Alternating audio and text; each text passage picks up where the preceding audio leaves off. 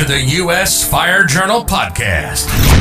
We offer views and opinions on the fire service around the world with no topic too tough to handle. Visit us at usfirejournal.com for all your fire service information. Now, here's your host, Jay. Good afternoon and welcome into the podcast. I am Jay. Today is May the 17th. It's a Tuesday. And the year, in case you're wondering, is still 2022. Got a bit to talk about today. I've uh, been looking at the podcast and working on um, figuring out the best publishing solution for it. And I've been fairly busy with some health concerns and also a separate podcast on a separate subject, um, but that now has, uh, those have been set aside for a little bit of time. I'm going to focus back on the U.S. Fire Journal and uh, start publishing four times a week Monday, Tuesday, Thursday, Friday is the goal. Um, so let's get started and look for it at your favorite place to listen to a podcast. Just start looking for it daily. I had uh, I've got some questions I want to answer because I didn't get around to that on Friday, but I want to start out with the Proby Corner. The Proby Corner is something that I did uh, back in starting back in 2007 maybe, um, and uh, I want to get back into that because I get lots of questions. Uh, both from uh, probies and from people who are assigned probies or they're training a new class or whatever. And um, I'd written an article about this a long, long time ago, and I guess people liked it. Um, you know, I have a very straightforward opinion of probationary firefighters, and that's that um, you can you can take them and mold them properly, or uh, you can allow them to to just uh, be a clump. The ones who end up just being clumps typically aren't successful. Also, those who you know, wince at the sound of being called a proby. You go to a new fire department, you're a proby. Sorry, suck it up, Buttercup. If you don't like it, don't leave departments and go to other ones. That's pretty much the simple case. Um, you might not be the same as a green proby, but that's what you are. So, four tips for probies. Here's the first tip, and it's one that will get you through life, um, not just in the fire department, but anywhere anywhere, but especially as a probie. Listen to what you're being told. There's several different types of, of listening, you know, listening that takes place, right? Um, you have people who are active listeners. They're actually listening. They're trying to take in what's being said. You have those who appear to be listening. They're actually just waiting to respond. So you tell them, yeah, um, this truck has, I'm going to throw out some arbitrary numbers. We got 400 feet of three inch hose right back here. They go, well, you know, um, uh, so is, so this place where I volunteered before, they had six, nobody cares. You know, you're being talked to. If you're a probie, just listen. It's not that questions are bad, but listen first. So if they tell you there's 400 feet, you know, we got 400 feet of three inch right here, and we use that for XYZ, say to yourself, well, okay, they've got four, or we've got 400 feet of three inch that's used right here. Later, if you want to, to wow them or thrill them with your acumen, uh, try it then. It won't work, but try it then. Um, but in the meantime, be an active listener, not a passive listener who just can't wait to respond. Trust me, people pick up on it pretty quickly. Um, so, what are you? Be an active listener, but listen above all else. Listen. Number two, this is one I think that not everyone does, certainly, not every probie. The most successful ones do. Write it down. Most people tend to believe that they can remember everything you're ever going to tell them. Those people would be wrong. Those people would be out of touch and clueless. Nothing looks worse than somebody who's ended their probationary period and they don't know where anything is or what it's for. Typically, it's because they take in that information, they process it quickly, and if you ask them right then, they can probably regurgitate it. But what happens when you're on a fire ground somewhere and somebody tells you to go get the ifwuggy? Well, you don't know what an ifwuggy is or where it is. Bottom line, listen and book it. What do I mean by book it? Commit it to memory. We commit to memory best when we repetitively record it. I'm not saying sit down and write it a hundred times or do the Bart Simpson thing on the chalkboard. That's not what I'm talking about, unless it takes you to do that. Now, with the advent of technology, go out to a compartment, look in it, take a photograph of it on your phone, and study it. Okay? That's what pros do. Pros learn what's in a compartment. If you're a probie, that is king job number one outside of learning how to, you know, put on your SCBA and wearing your gear and all that. You must know where stuff is on the truck. It is absolutely soul destroying for anybody to look at someone and know that that person doesn't know where anything is on the truck and doesn't know what it's used for. Forget getting into your second, third, fourth, fifth year and you don't know what something is on the truck. You're not a pro. You're just not. Sorry, you're an amateur. You should know your vehicles. That's your toolbox. We expect law enforcement officers, we expect people those people to understand their weapons and the law. We do. Thankfully, that's that's a requirement. As firefighters, you need to know your tools and where they are. That's your gun. It is. SCBA, everything. Know it all. By the end of your first year, no one should be able to stump you on what's on your, your vehicle. No one. And if you're struggling with it, you didn't do your probie year right. So book it always. Number three, be first to everything. First in in the morning, okay? It means something. Be the first to make coffee. Don't give me the whole, well, I don't drink coffee. Yeah, well, guys sitting around, they're not probies either, but they're supposed to take care of you, so you take care of them. If it's time to do chores, be the first to do it. Dishes, be first. Trust me, it creates and makes an impression. I know for a fact people will sit around and talk about a person and measure their worth. Don't forget, you're new. They will measure your worth on what you're willing to do to help out everyone else. The ones who don't, that think they're too good, or I've been on the job for 27 years, you're still new. Do the dishes. Otherwise, you get a reputation that hot water and soap, you could put bleach on it, it will not take it off. Know your role. Be first, be first, be first. And number four, I've replaced with fear the recliner. This could be a couch, it could be a genuine recliner. You hear people that struggle in their first year. Oh, he's he's had issues. You know, he can't do this, he can't do that. But then when you walk in the station, what do you see? Person, that person sitting in a recliner on the couch. And I got to be honest with you. If you're doing that, you don't have a book in your hand, you're not studying, you got issues. You do. Nobody owes you anything. You owe the crew. The crew doesn't owe you yet. Get out of that recliner. In fact, I don't care what position you're going for. Whether it's a brand new firefighter, a driver, company officer, if you can spend the time getting better at what you do, spend that time doing that. At night, after 1900, say, you want to get in a recliner, it's on you it's difficult to respect people that do nothing.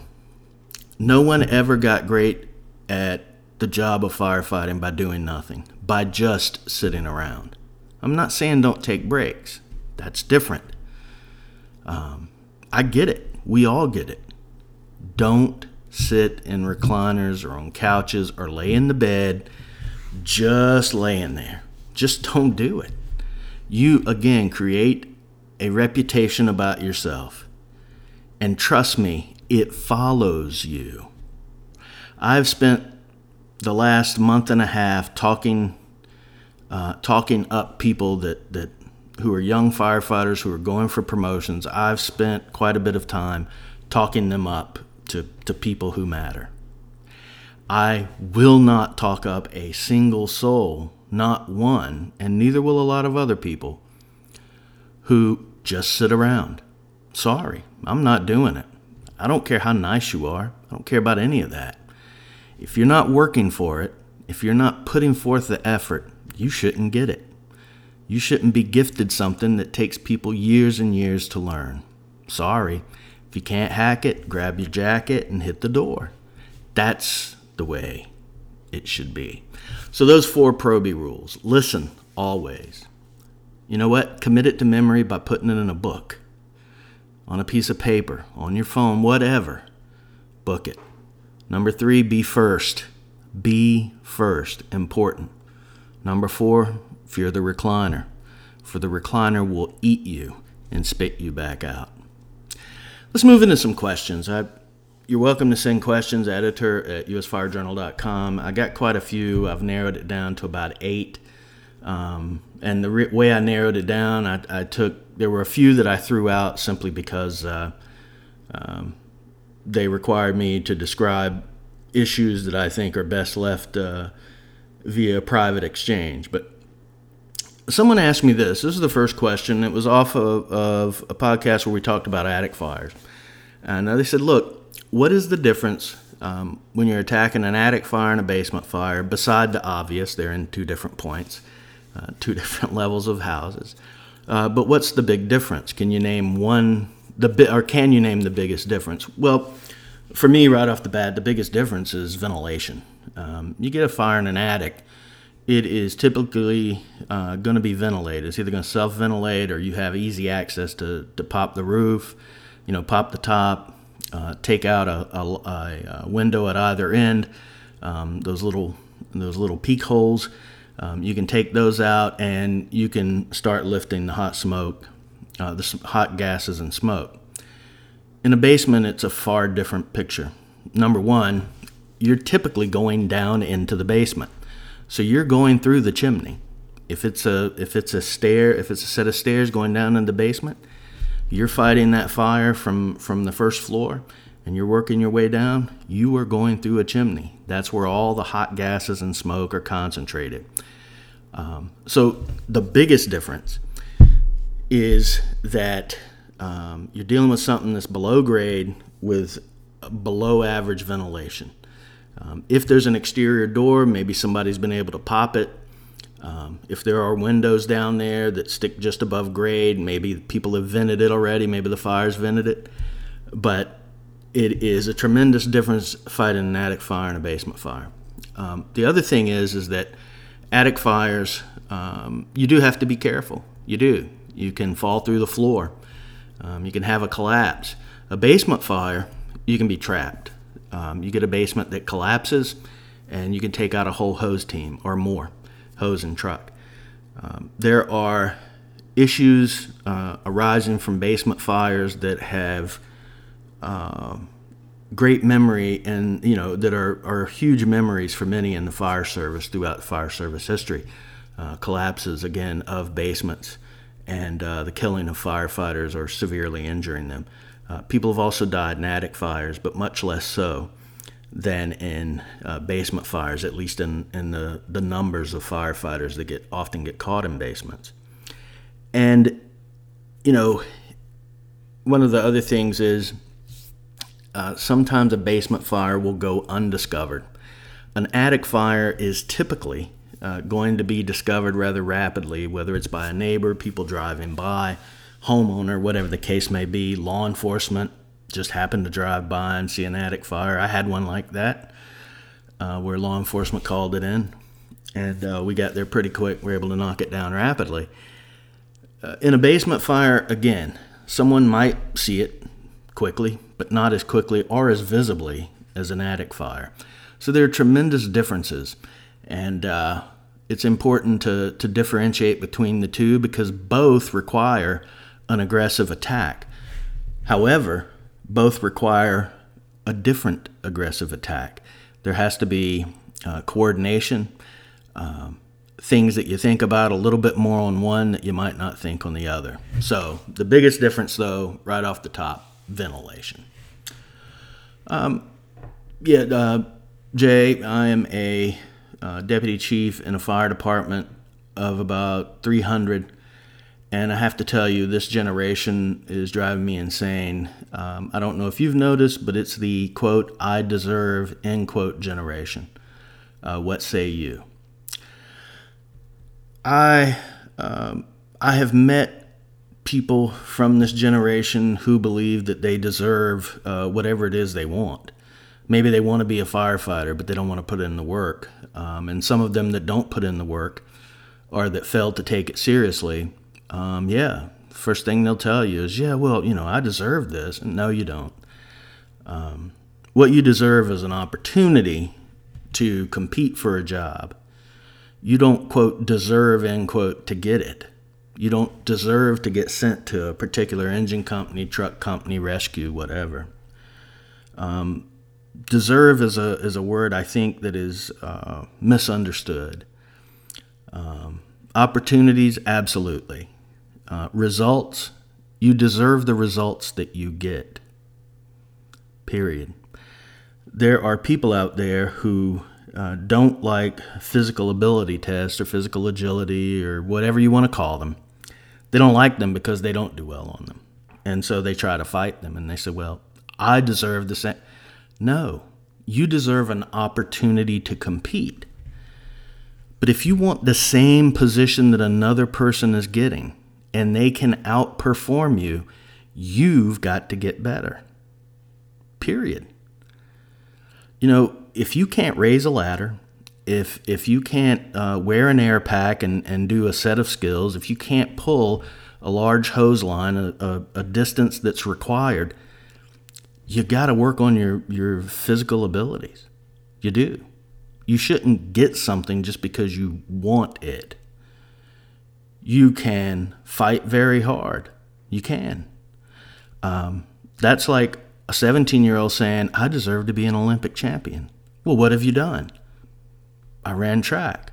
Well, congratulations, but you don't deserve to be an Olympic champion. You don't even deserve to be in the Olympics. You know, and, and so from that perspective, yes, I think there are people who are who are of a certain age, they, they do. They think they deserve uh, whatever it is they want. But I've also met people from this generation who work very hard um, and who do the right things and who do uh, study and who do work on their physical fitness and they end up doing well. So I think we have to always go back to individuals.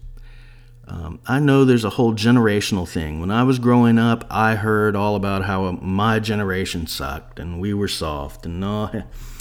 And then the next generation comes up and it's it's repeated ad nauseum all the way through the current one. And to be sure, there are attributes that each generation possesses that are, you know, yeah, you can say that they attach to a lot of people, but we always have to go back to individuals it's the same as saying, well, you know, uh, I've look, we've all heard this. A short person can't be on a truck company, not a real truck company. That used to be the the uh, uh, the statement that was made, but that's absolutely untrue.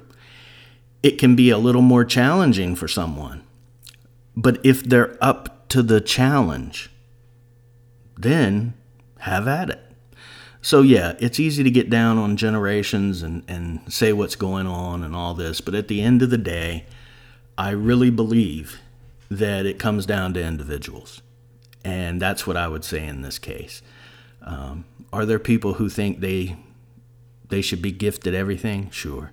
But there are plenty out there that don't feel that way too. Uh, my grandson is becoming a firefighter. I'm an old school firefighter, but I'm trying to figure out a book for him. If you had one book to buy for any probationary firefighter, what would it be? That's a good question. Um, and you know, as an old firefighter, I'm sure uh, I'm sure you have your thoughts on it. Uh, but since you asked, I really believe uh, safety and survival on the fire ground. Um, it's a little, it can be a little much for a new probie, but um, I, just think, and it's by Vincent Dunn. I think it's a great book because it starts early, um, keying in on survival. And I also think that anytime you can take lessons away from one of the greatest in the history of the fire service, I think that's always positive too. Building construction for the fire service, uh, Francis Brannigan and, and and the newer editions, also a great one. Um, you know, I like the Battle Space series too, uh, also by Vincent Dunn. Um, I've I've got the Battle Space series, and I find it to be um, uh, an excellent primer for for both. Again, it might be a little much for a new firefighter, but maybe not. Um, so yeah, I I don't know. I'd probably go safety and survival um, building construction for the fire service, and then the battle space series. 100 bucks each though, or 114 or something like that for the battle space series. So um, books aren't free, that's for sure. Um, yeah, here's a good one. Um, our engine company, it seems like every time we come in, there's a new hose line configuration on the engine, wondering what you think is the best. Well, this is a debate that I think has split families throughout the year, and that's uh, okay. How should we put the hose on the truck?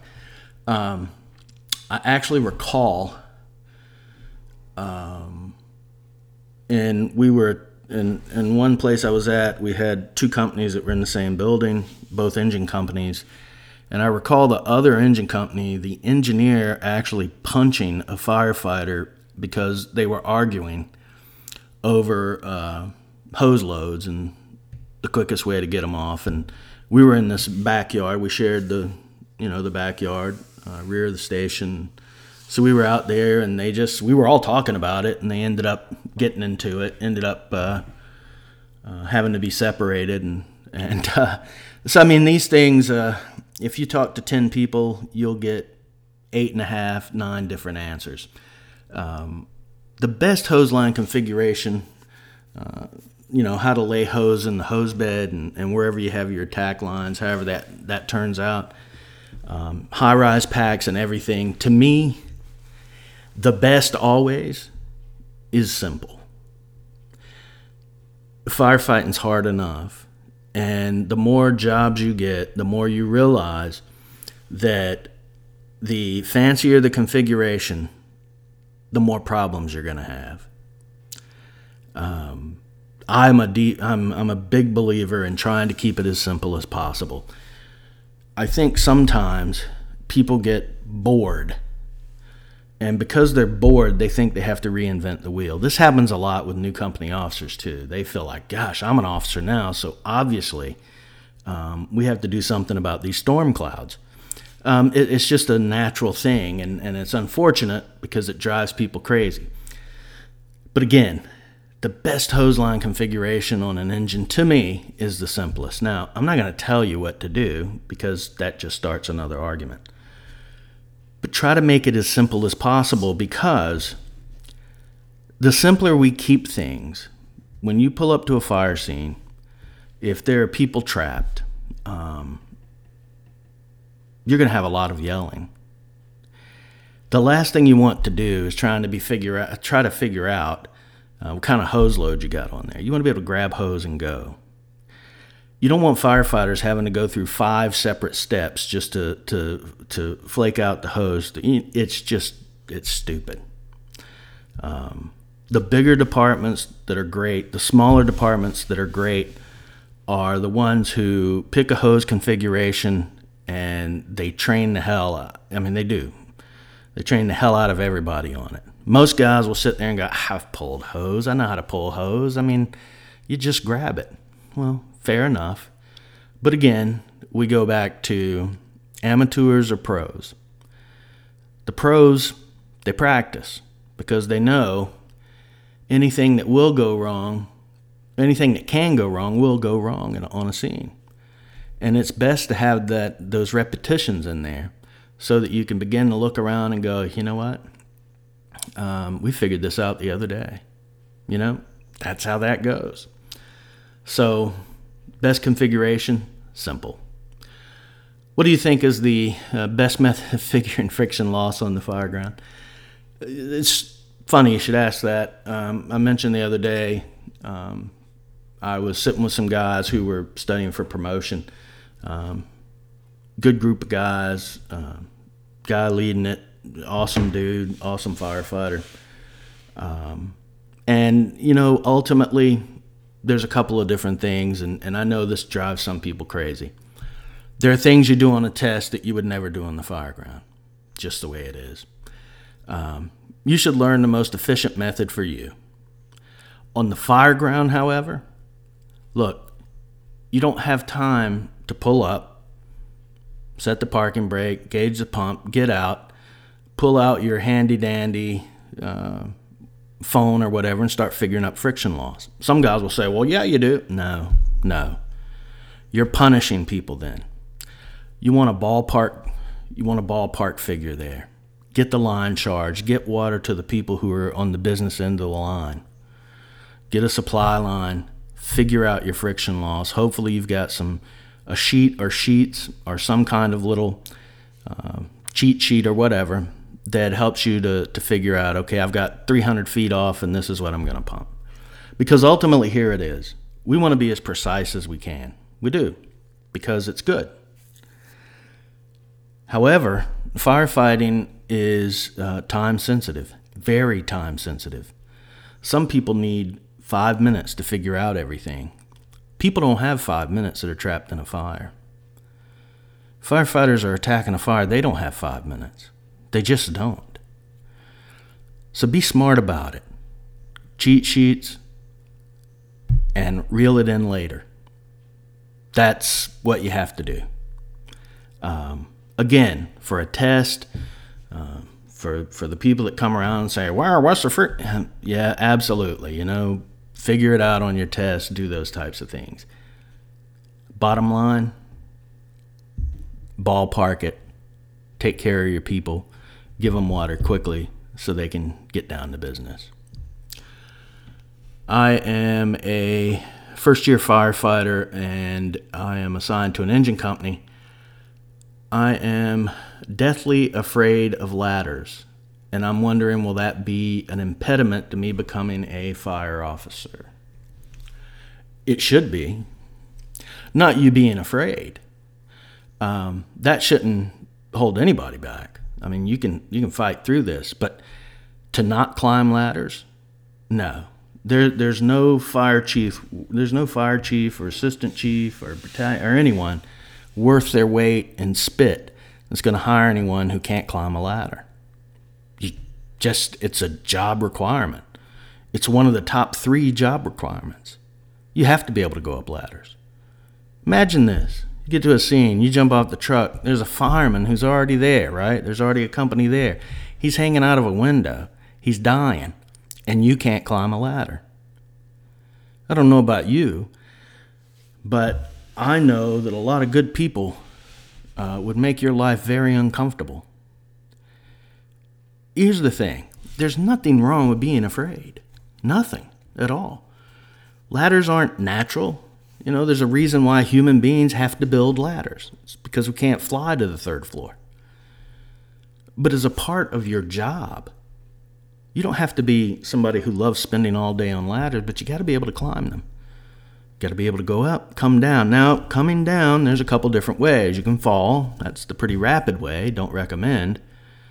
But you have to learn to climb and come down a ladder. And you're going to have to do it in times of extreme duress.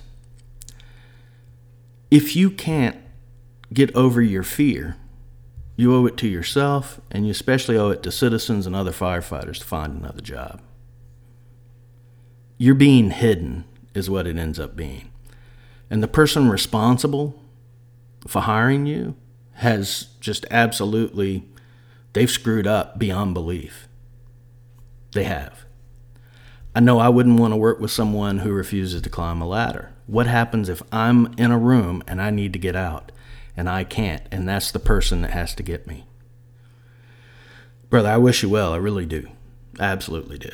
Uh, but you're going to have to get over it. My guess is you will. And you could be a very effective fire officer, Even if you're fearing it, you can still be a very effective fire officer, but you have to be able to climb the ladder. Period. Um, another one. What do you think is the single biggest attribute for a com- for a new company officer? Uh, single biggest attribute. I would say, um, if I'm looking for one thing, it would be uh, job knowledge, knowing the job. In order to do it, you have to know it and you have to have people who have had practice at it and when they are and if they're not getting a lot of of fires they have to be good when they do. That's the bottom line. You, you the fewer fires you have the fewer you have to recover from. You make a mistake you make a reputation for a long time in some departments. There's not another fire a week later two days later whatever it is to to correct that mistake. So single biggest attribute knowing the job. Number eight, um, and this will be our last one. Um, I have some issues with women in the fire service, particularly uh, the, phys- the physicality of the job. I'm wondering where you stand on it. Uh, where I stand on it is this this is 2022. Women have been in the fire service for a long time now. Um, there are women who are uh, who are physically gifted. There are men who are physically gifted. There are men who suck at what they do, and there are women who suck at what they do. We're past the point of the issues with women in the fire service. Um, I get tired of talking about it because it's a fact of life.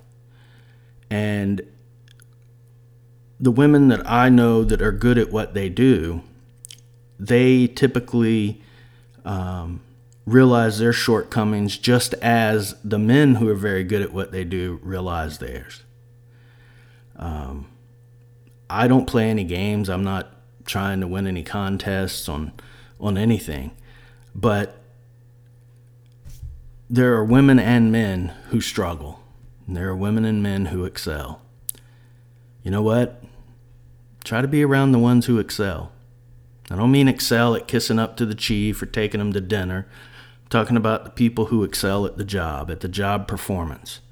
That's where it matters. Male, female, Color doesn't matter. Nothing else matters. Performance. That's what matters. That's going to do it for today. We will be back tomorrow. Until then, stay safe.